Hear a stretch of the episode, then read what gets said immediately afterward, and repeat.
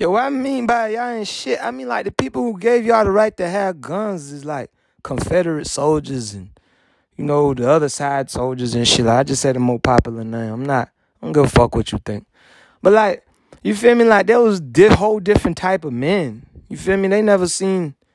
You know what I'm saying? They don't even think like y'all think. So like, that's why that's what the government's gonna use. Y'all gonna be doing dumb shit and they you, over and over and over and over again, and then you can't really say, "Oh, we deserve guns." You know, you can't really say that shit, and like, you know, so like y'all about fifty percent of the way there from getting y'all guns taken away, cause they know y'all ain't really men, ain't gonna fight really for that shit, and they know y'all really want some money or some kind of deal or some shit like that.